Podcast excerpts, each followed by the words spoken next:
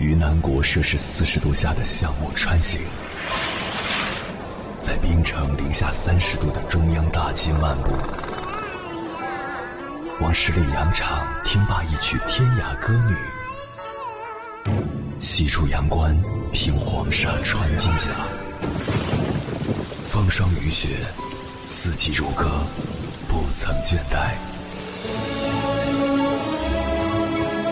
我翻越高山，过大河，无所畏惧水深和火热，只为打破这千山万水的阻隔，与你相遇。我是英波，我在原来的地方等你，不见不散。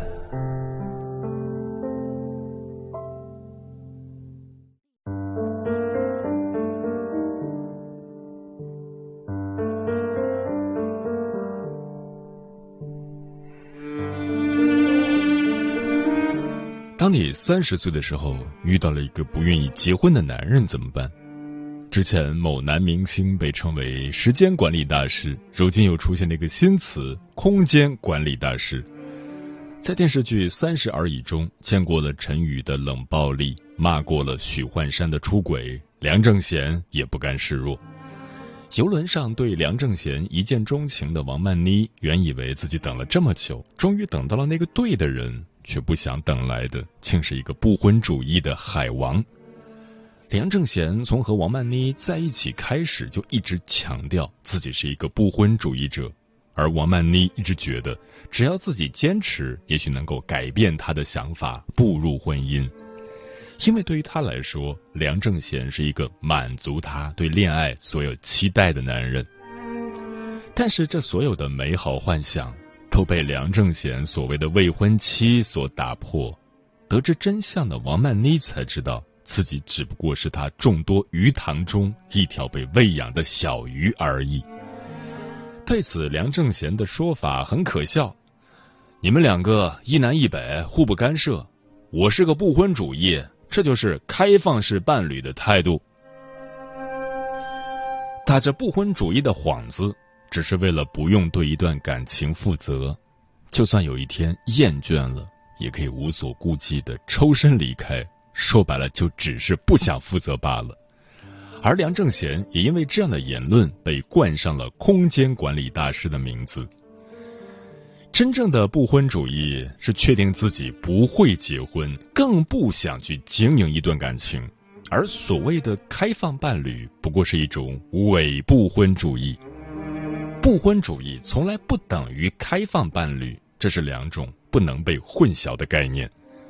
不能否认会有这样一部分不婚主义者存在，但其实大部分的人都是很容易感到孤独的，所以大部分的人还是需要爱、需要家庭的。所以哪有什么不婚主义，只是他没那么爱你而已。既然这个世界上大部分的人都需要爱、需要家庭，可为什么还是有很多人？不愿意结婚呢？对此，有情感博主发起了一次话题征集，我在里面找到了三位网友，他们的回答很有代表性。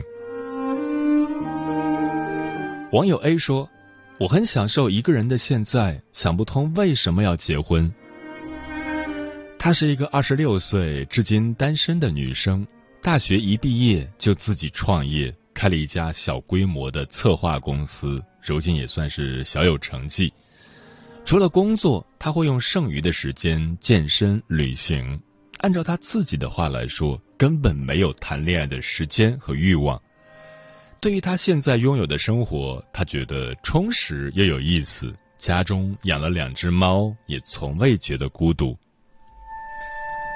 其实这也是很多在都市打拼的年轻人的现状：养着宠物。偶尔和三两个好友约会，一个人生活，即便偶尔也会觉得寂寞，但是却很享受这种没有拘束的独居生活。一个人的时候，可以做任何自己想做的事，见任何自己想见的人，去任何自己想去的地方。两个人却要开始考虑对方的感受，甚至会为了对方约束自己。享受孤独，害怕两个人的生活，是很多恐婚人的正常心理。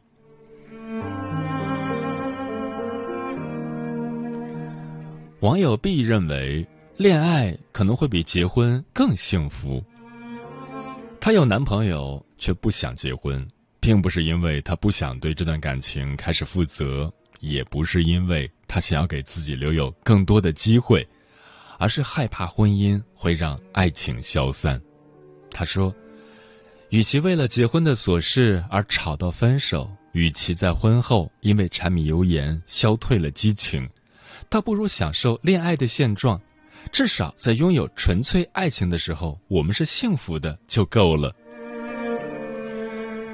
身边有很多人都是这样，明明谈了一段很稳定的恋爱，可到了结婚都会谈崩。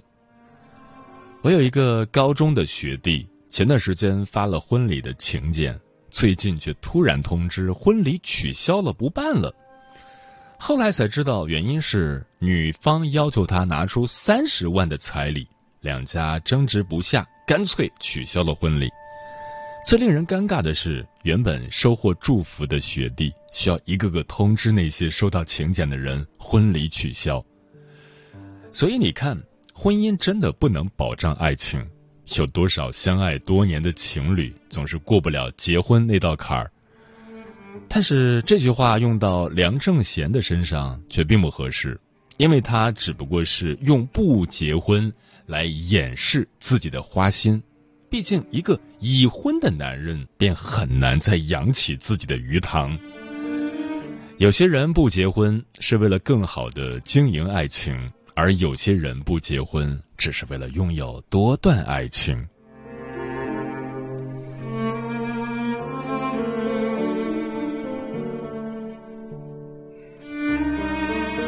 网友 C 说：“原生家庭的缺憾让我害怕结婚这件事。”有人说他是个渣男，明明凭借外表就可以吸引很多女生，但偏偏万花丛中过，片叶不沾身，一定是为了给更多的女生留机会。但其实他只是因为从小父母的离异，让他对婚姻产生了一种恐惧的心理。C 从记事起，他的父母永远都在争吵。极端的时候，甚至会动手砸东西。后来父母离婚了，母亲直接丢下了他，独自离开了。所以在网友 C 的眼中，婚姻这件事带来的一直都是负面的影响，因为他们在过去也曾那么相爱，可是，在婚后却吵得不可开交。所以，结婚并不能保证一个家庭的完整，即便再相爱的，也难免会发生争吵。与其在得到后感受失去的痛苦，倒不如从未得到过。原生家庭对一个人的影响是不可磨灭的，但是如果因为害怕失败而不去接受爱情，其实也是一种逃避。如果你没有尝过爱情的甜，你一定不能轻易给它下了苦的定义。所以，我们总是会说这样一句话：要具备。接受爱情的勇气。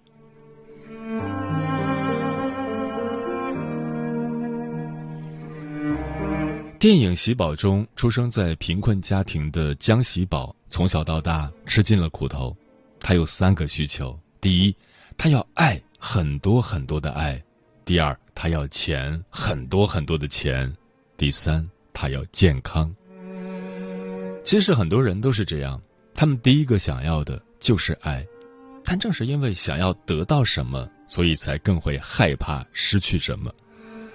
就比如电视剧《二十不惑》和《三十而已》，一部讲的是年轻人的爱恨情仇，一部讲的是经历过婚姻打磨的三十岁女人。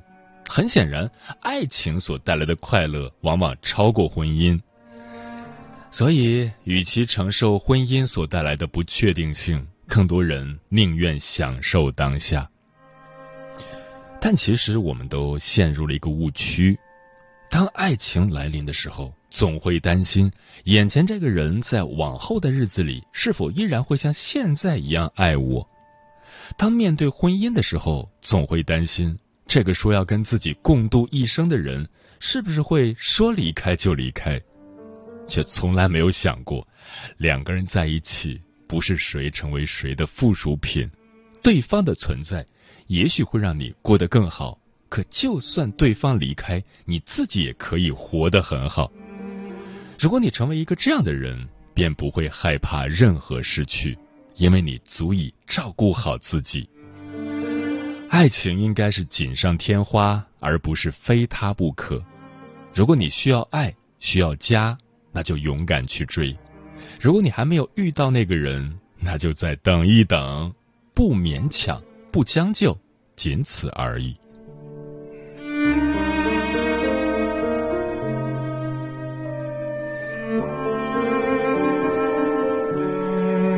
接下来，千山万水只为你，跟朋友们分享的文章选自《What You Need》，名字叫《我说过绝对不结婚的，但我后悔了》，作者米花。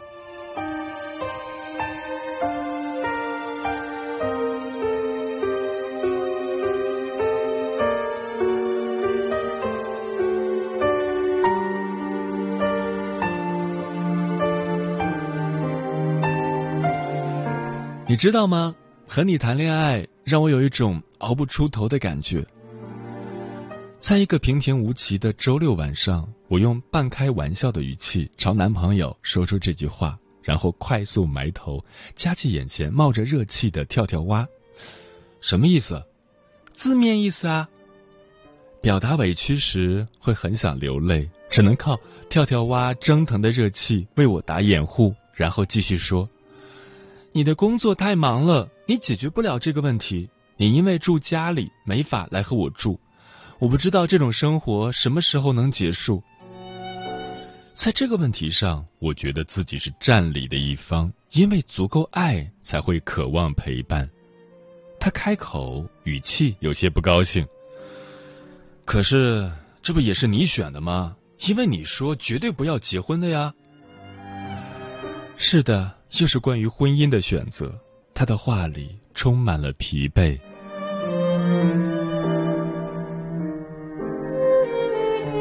我是一个不婚主义者，在最开始约会时，我就这样告知对方，甚至我一开始连恋爱也不打算谈，觉得纯约会就挺好，因为我一直想不通这个问题：人们为什么总是需要关系的束缚来证明彼此的爱情呢？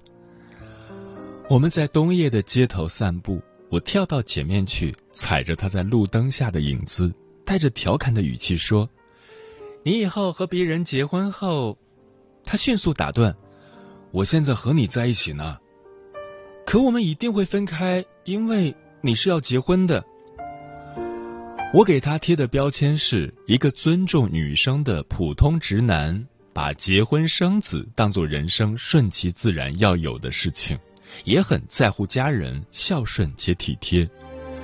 起初我不愿意和他确认关系，是觉得既然人生规划不一致，又何必浪费他的时间？他不这么认为，在他看来，婚姻是需要很多物质基础的，那些条件对他来说也很遥远。我们不该因为担心日后分手，就拒绝开始的可能。我听着觉得有点道理。转而又继续担忧，你不会像其他男的一样想着以后我就会想结婚了吧？是的，我很难信任男性。他很平淡的否认，从来没有预设过我未来的决定。听了不少诸如“你到了那个年纪就懂了”这样的话，他的回答让我感到舒适。可约会没多久，还未确立关系。我情不自禁的往姐妹群里发去这句感叹：“天哪，他好好，我好想和他结婚。”我收到了一连串问号，姐妹们纷纷觉得我疯了，叫我冷静点。我总结了一下他的优点：太爱干净，又爱做家务。和他交往的日子里，我家的猫毛几乎绝迹，从床尾到我的衣柜，每一个角落都干干净净。周末早上，他到我家的第一件事是习惯性先打扫卫生。我常常在吸尘器的噪音中醒来。被猫咬出血也不会发火。我会通过一个人对小动物的态度来判断他的暴力倾向。我想他应该不会家暴吧。而用“我想和他结婚”来表达喜欢时，我就知道我真的要和他谈恋爱了。但让我没想到的是，确认关系后，我们能住在一起的机会反而变少了。他解释道：“我家里比较传统，如果太早频繁留宿，会给家人一种我们应该是要结婚的印象。”我想象着和这样传统的南方家人继续相处的结果，他们可能很快就邀请我到家里做客，千方百计考察我的人品，再过不久就是催婚。我心想，既然我不想和他的家庭有任何牵连，那还是避免留下适龄适婚的印象好了。我开玩笑道：“没关系啊。”就让你家人觉得我不是个安分的女孩好了，我无所谓的。但我在意，我不想家人这么看你。他很认真，认真到我觉得自己的玩笑有些过分了。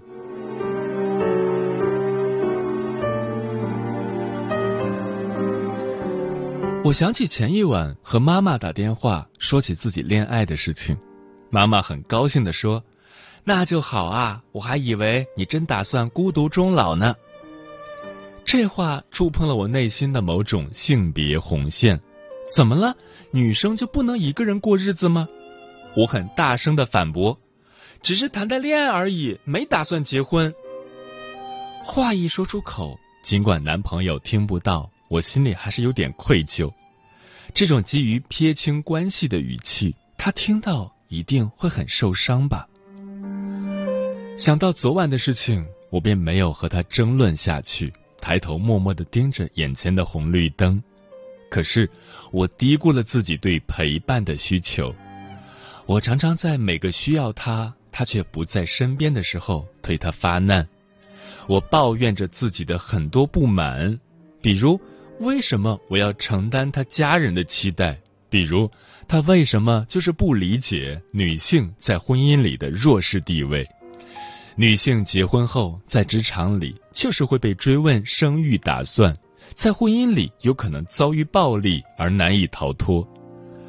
我一股脑的把自己对整个大环境的恐惧都具体的倾倒在他身上，而这些问题他既无法做出解答，也接不住。他无法证明他永远都不会向我施加暴力，在职场里他也只能做好自己。不持有任何性别偏见，在他看来，婚姻只是恋爱后期的一个自然结果，而我对于婚姻的极度不信任发泄到他身上，就变成了好像他是一个靠不住的人，是一个会让女朋友感到不安全的人，他觉得很难过。我们在同一个问题上反复争吵，最后都以逃避结尾。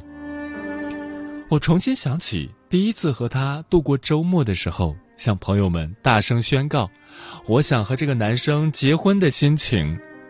我是想和他走得久一些的，以至于在曾经的恋爱里吵架时最喜欢脱口而出分手，我一次也没有对他说过。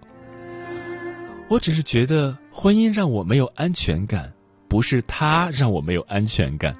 毕竟，他是一个会主动去看八二年的金智英的男生，但我还是不知不觉的伤害了他。